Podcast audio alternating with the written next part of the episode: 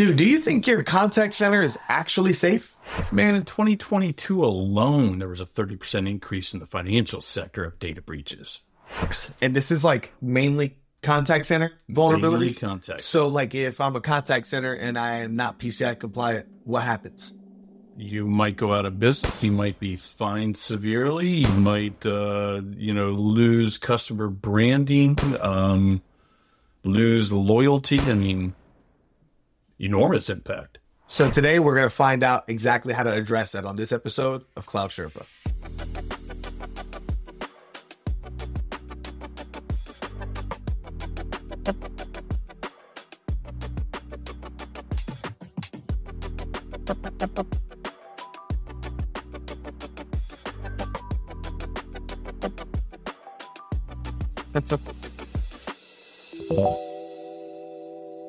Thanks for joining us today on this episode of Cloud Sherpa. We talk about all kinds of things from tech, cloud solutions, maintaining the biblical worldview. Today, we're talking about P C I compliance.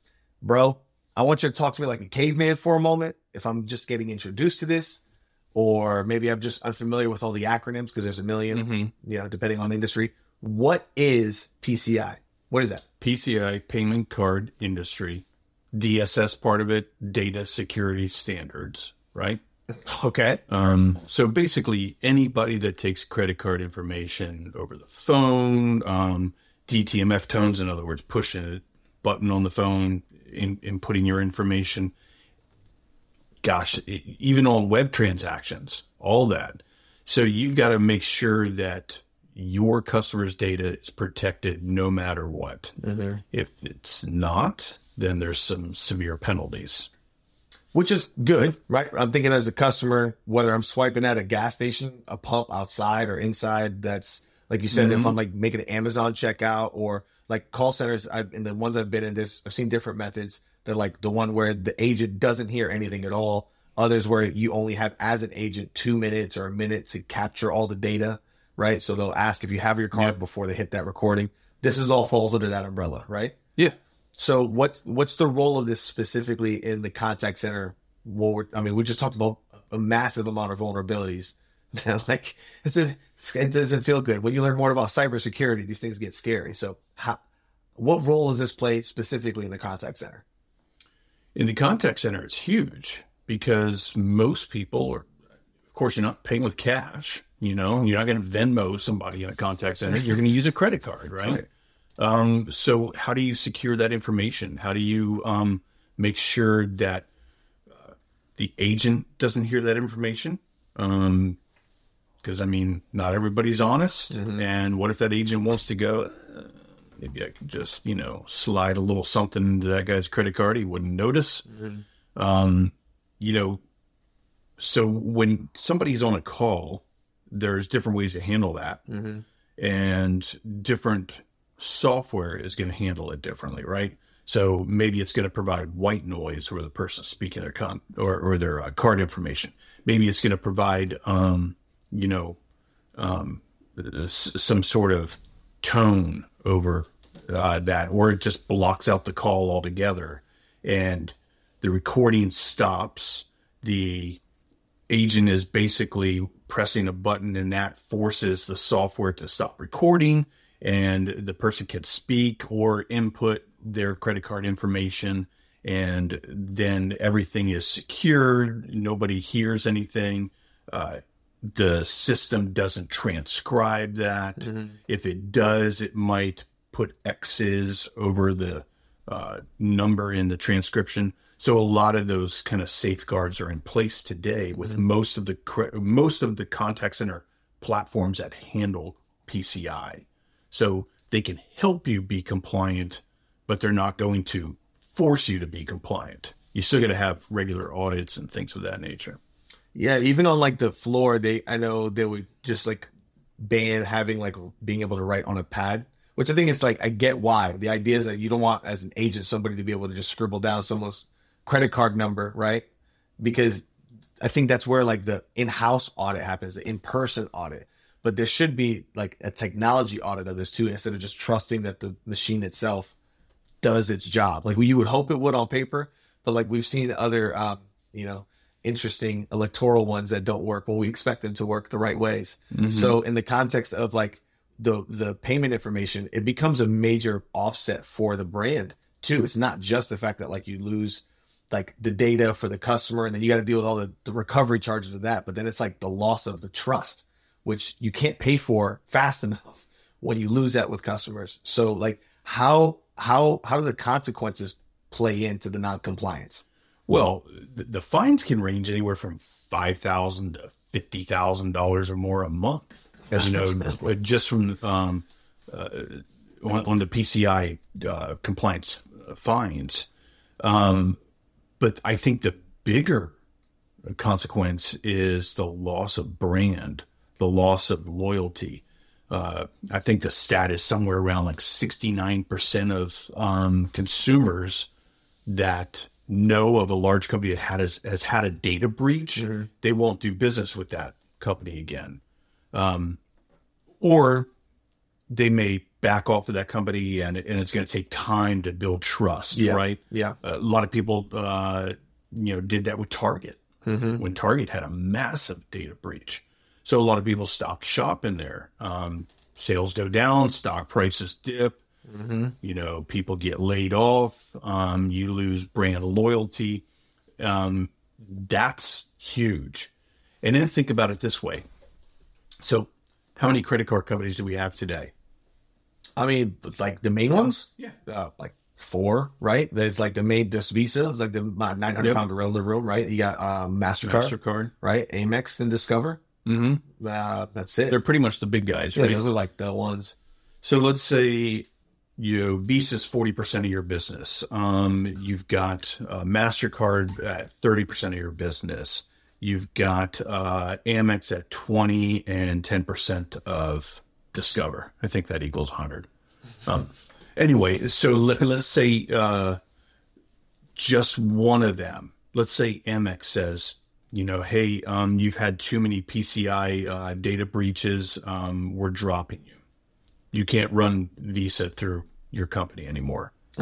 Like if you lose Visa, maybe not. The, maybe you won't bark if it's a nil ten percent from your Discover, yeah. right? But like if it's a Visa of the four, that's... yeah. So how many companies can afford to lose forty percent of their business overnight? Oh man, I guess this bleeds right back into the financial impact of it all, right? Like if not, if not being clear about your process on checking up, right, on that, how secure the system is, and is it does it does it keep up with what's happening in the now? Like I think about one thing we talked about a couple of weeks ago was compute, like quantum computing, learning how to like really break some of the systems that have already been in place for so long.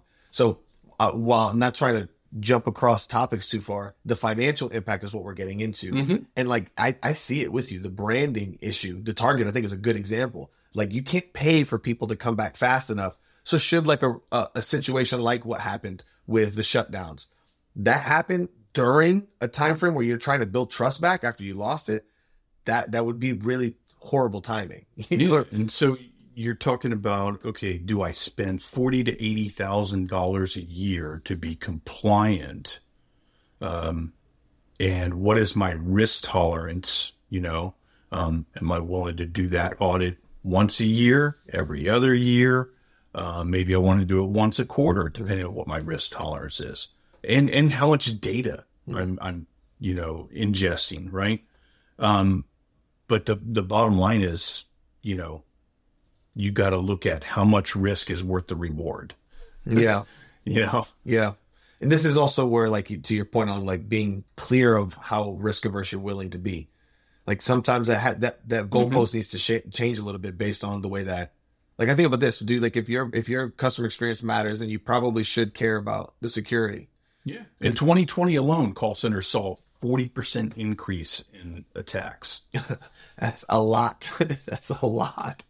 And then contact centers, what when you outsource it, they still you still have that problem. Like yeah. if, I, if I send that offshore, they still need to deal with that, and then you're just offshoring that problem, hoping that they don't ruin your brand. Yeah, I think we just forced a lot of bored people to go home and sit behind a keyboard and find something to do. Yeah, which go hack into a company. Yeah, right. There's a lot of Cheeto dust on fingers nowadays, right? uh, from from people finding something to do. And then you got, honestly, like the amount of free data on becoming like a, even a white hat hacker.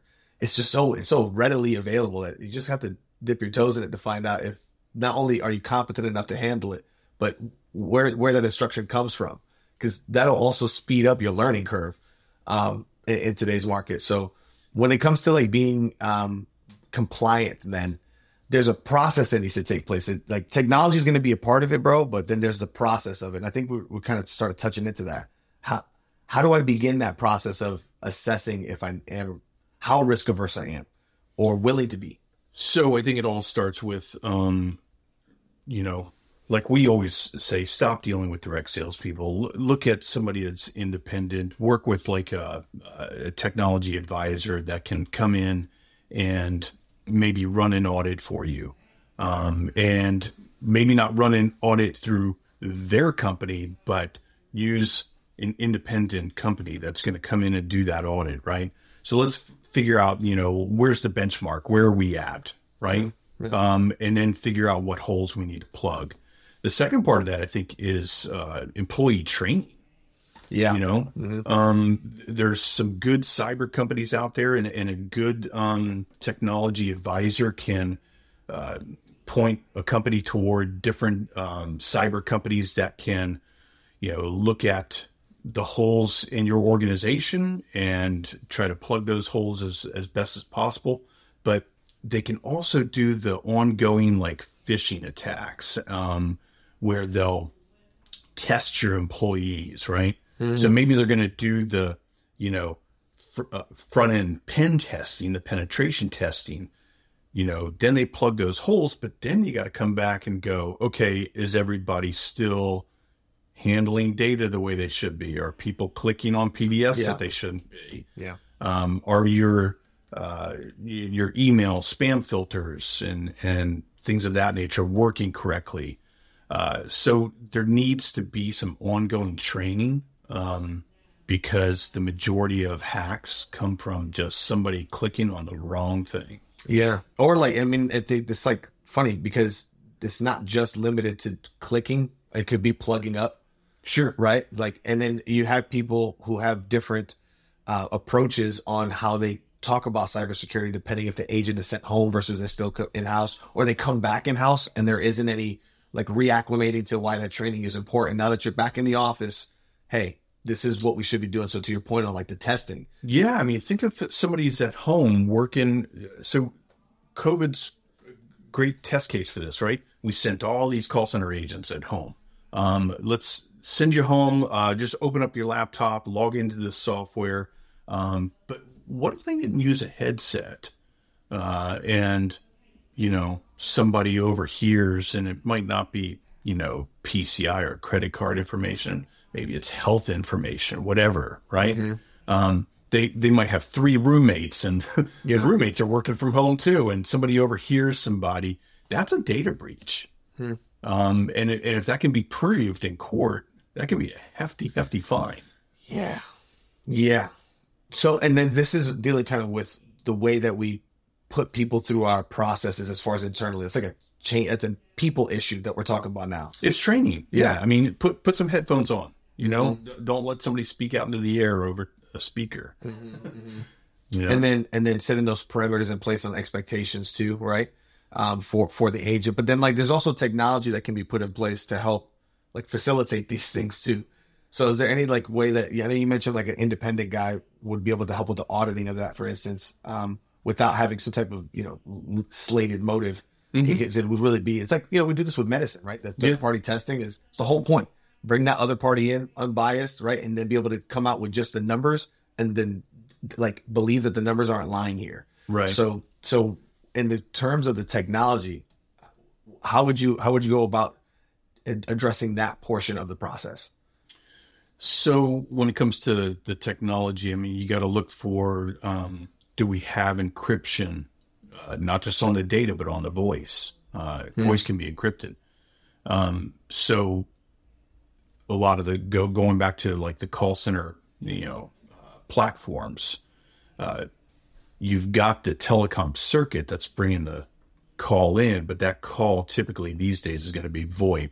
Okay. Um, so if, if I can encrypt that, you know, uh, call, and then when I transcribe it on the back end, mm-hmm. like we were talking about being able to block out any kind of uh, private information, um, personal information or data uh, that can be stolen. Those are the things we want to look for. Um, but we have to sit down. So when, when we sit down with a uh, call center, we want to go, okay, let us shadow you for a day or two. Let's see how you work. Let's see, you know, what data you're handling. What applications are you touching?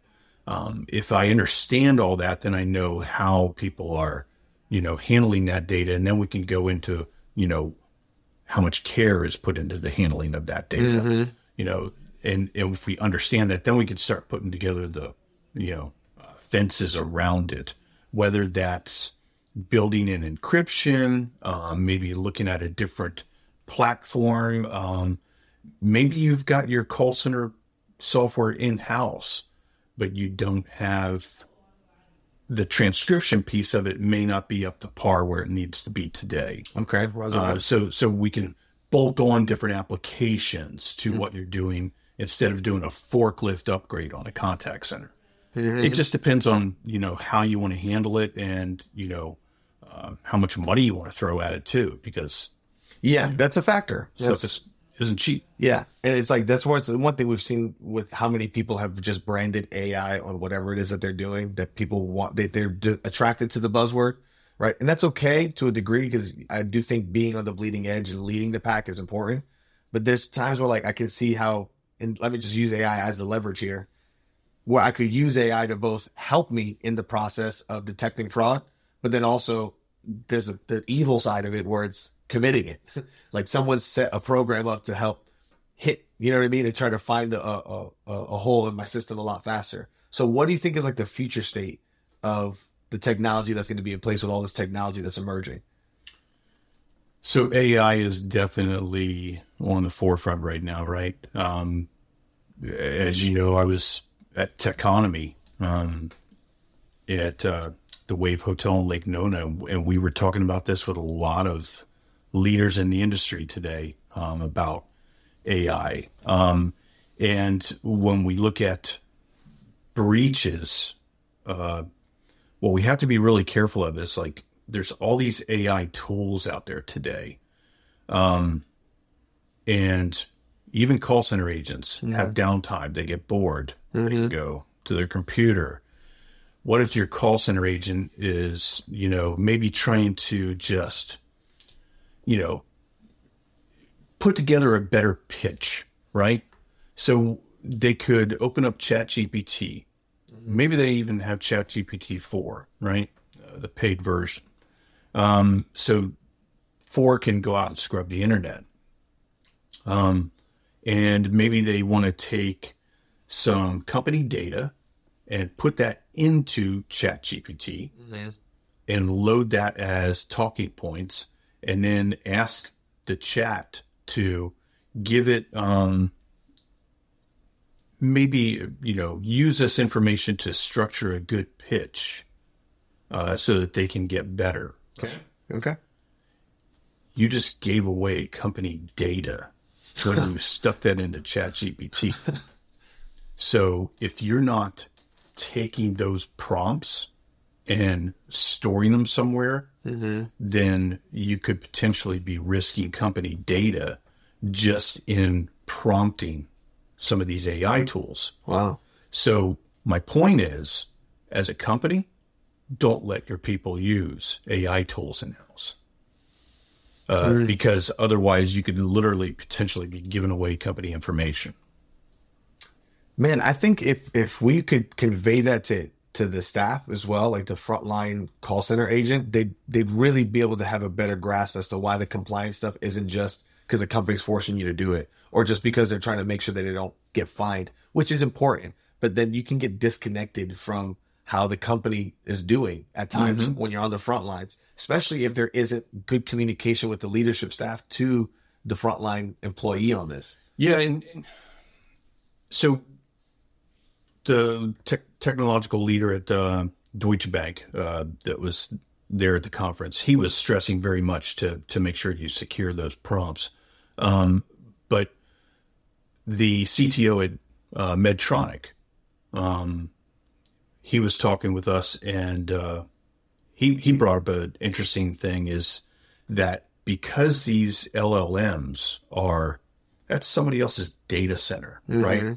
That the A I is dipping into, so it's it's trained off of those L L Ms. So Medtronic said, you know what? Let's build our own. Um, so they literally stood up their own server in-house, and they're building their, they put all their company data into it, and it becomes their own L L M. Now I got it inside of a box mm-hmm. where it's not going out to the internet. It's not um, sourcing information that I don't want it to source. Yeah. It's sourcing my company data, and it becomes my large language model and nobody else's. Yeah, it becomes the internal Uh, Google at that point, right? As opposed mm-hmm. to exposing myself to the entire internet. If you go to the enterprise side, you're going to see a lot of that. But look, small and, and mid-market enterprises, they can't afford that. Yeah. That's a lot of money that goes in. These are expensive servers. Yeah. Um, that have to be really beefy. You know, I mean, we're a small business, and we've got like, what, a couple terabytes of data? Yeah, easy. It's easy. And that's... I. think even now, so like I'm not in a call center environment today, but I also, it's just made me check myself on the data that I'm putting into G P T, for instance, just because of how it becomes a form of shadow I T almost. Like maybe somebody who you wouldn't expect to, to do shadow I T is mm-hmm. inadvertently by the processes that they're trying to solve for. So that's like a bit concerning. It just makes cybersecurity a little bit more of a top of mind thing where, again, I think we include this as part of the journey process for both the, the external customer, the end user, yeah. the, the agent, the in-house people, because it's not just agents. I mean, you got all kinds of levels of staff looking for solutions or finding and hearing about things and willing to, to dip their toes in, right, or sign up for some free trial or something. And that's how you end up compromising, right? It's it's through these, like, the holes in the boat. As I say, the devil's in the details, right? So doing these audits seem like something that's probably wiser to invest the time in now to do before even just trying to add more technology on top of what you're currently doing. Yep. Definitely want to start with audit, train, and then assist and, and just continual, you know, like prep, refinement of that, refining it continually. So, I mean, dude, we talked about like, we talked about some of the tech side of it right now is what we're getting out of. We talked about reputation management has mm-hmm. dealt with this, the financial side, whether it's like a lot or little is going to cost you. And if it doesn't cost you now, it's going to cost you if it gets compromised, which we don't want. That's the point of this episode. So, like, now what? From here, wh- where do we go? Well, look, I, I think, again, it goes back to um, find a good, you know, technology advisor that you can work with uh, that will point you in the right direction um, and provide some guidance around it. As a C T O or a technology buyer, especially in smaller to mid-market companies, Um, they don't have a lot of the big resources. So, you know, lean on those external resources. You don't have to know everything. Mm. Um, and there's a lot of great advisors out there these days. You know, we're part of the Technology Advisor Alliance. Um, and we kind of have a bit of a fiduciary responsibility between one another, you know, to, to work with each other and to help each other out. Um, but that fiduciary responsibility also Uh, parlays into the client relationship. Mm-hmm. Um, so definitely find somebody you trust, find somebody that can uh, give you some guidance and, um, you know, help you do the audits and, and just continual um, refinement of that process. Well, I think it's uh, important too, the accountability that comes with that, um, that financial responsibility there. And I mean, we do as business people have a, that responsibility to our customers. They're in a way not maybe in stocks, but they're still shareholders of trust. Yes, look, oh. Target can can afford a little bit of a reputation ding, right? Mm-hmm. Small and mid market companies can't. Yeah, you know, I mean, a, a a reputation ding to a you know a company that's only doing you know twenty, fifty million a year, that can be huge. Yeah, right. And then there's so there's that concern the, the if a card cuts off you being able to process them concern. There's like just a lot of entry points. So at that, I think if we can count it all joy, right? Well, we encountered trials of many kinds. We certainly can. But I would highly advise anyone listening to this, if you need some help, get it. get it. It's not going to be worth waiting. Yes. Until and look, P- PCI is the tip of the spear, right? I mean, um, we're, we're going to get into down the road. We're going to talk a little bit about HIPAA, mm-hmm. right? Um, how do you secure that HIPAA information, all the healthcare information? Yeah. Um, you know, we'll talk about probably even some other um, compliance requirements around, say, SOX or FinTech and things of that nature. Um, it's important. Mm-hmm. And, and it all goes back to, you know, your security posture. Man, well said. So on that, I think uh, unless we're going to end up rolling this episode into HIPAA now, we probably should cut this one and we'll, we'll talk about the compliance on the next one for HIPAA. Yeah, um, I think this is enough for one. Yeah. yeah. So thanks for joining us today on this episode of Cloud Sherpa. We're looking forward to having you come back. Uh, subscribe to the channel if you're new. We look forward to continue updating and really plain languaging a lot of this technological stuff as we continue advancing into the future state of where, where we're going. So till then, Luke nine twenty-three.